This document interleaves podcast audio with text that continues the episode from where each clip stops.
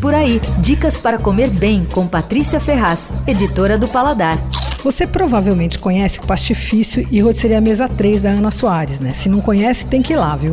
É uma loja empório bárbara que vende massas de fabricação própria. Então tem massas secas ou frescas com recheios deliciosos. Um dos meus preferidos é o raviolone de carne assada. Também tem um tortelli de brie pera que é ótimo. Bom, tem várias massas, você vai lá escolhe a massa, escolhe o molho, se você quiser compra tudo fresco, se quiser compra congelado. E ainda tem um balcão assim com os assados incríveis, tudo assado a lenha. Então tem carne, bacalhau, frango com limão, tem os vegetais recheados, assim como as farofas de pão, farofa de coisa. Uma delícia.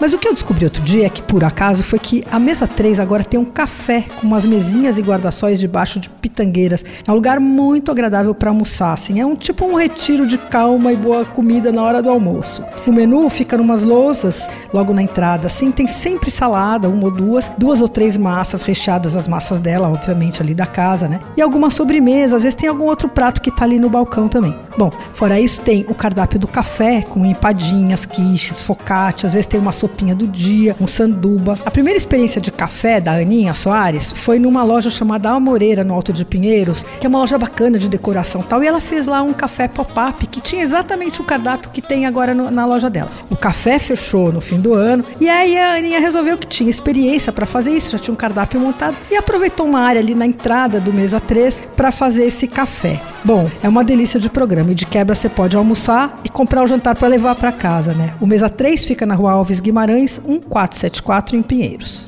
Você ouviu Por Aí. Dicas para comer bem com Patrícia Ferraz, editora do Paladar.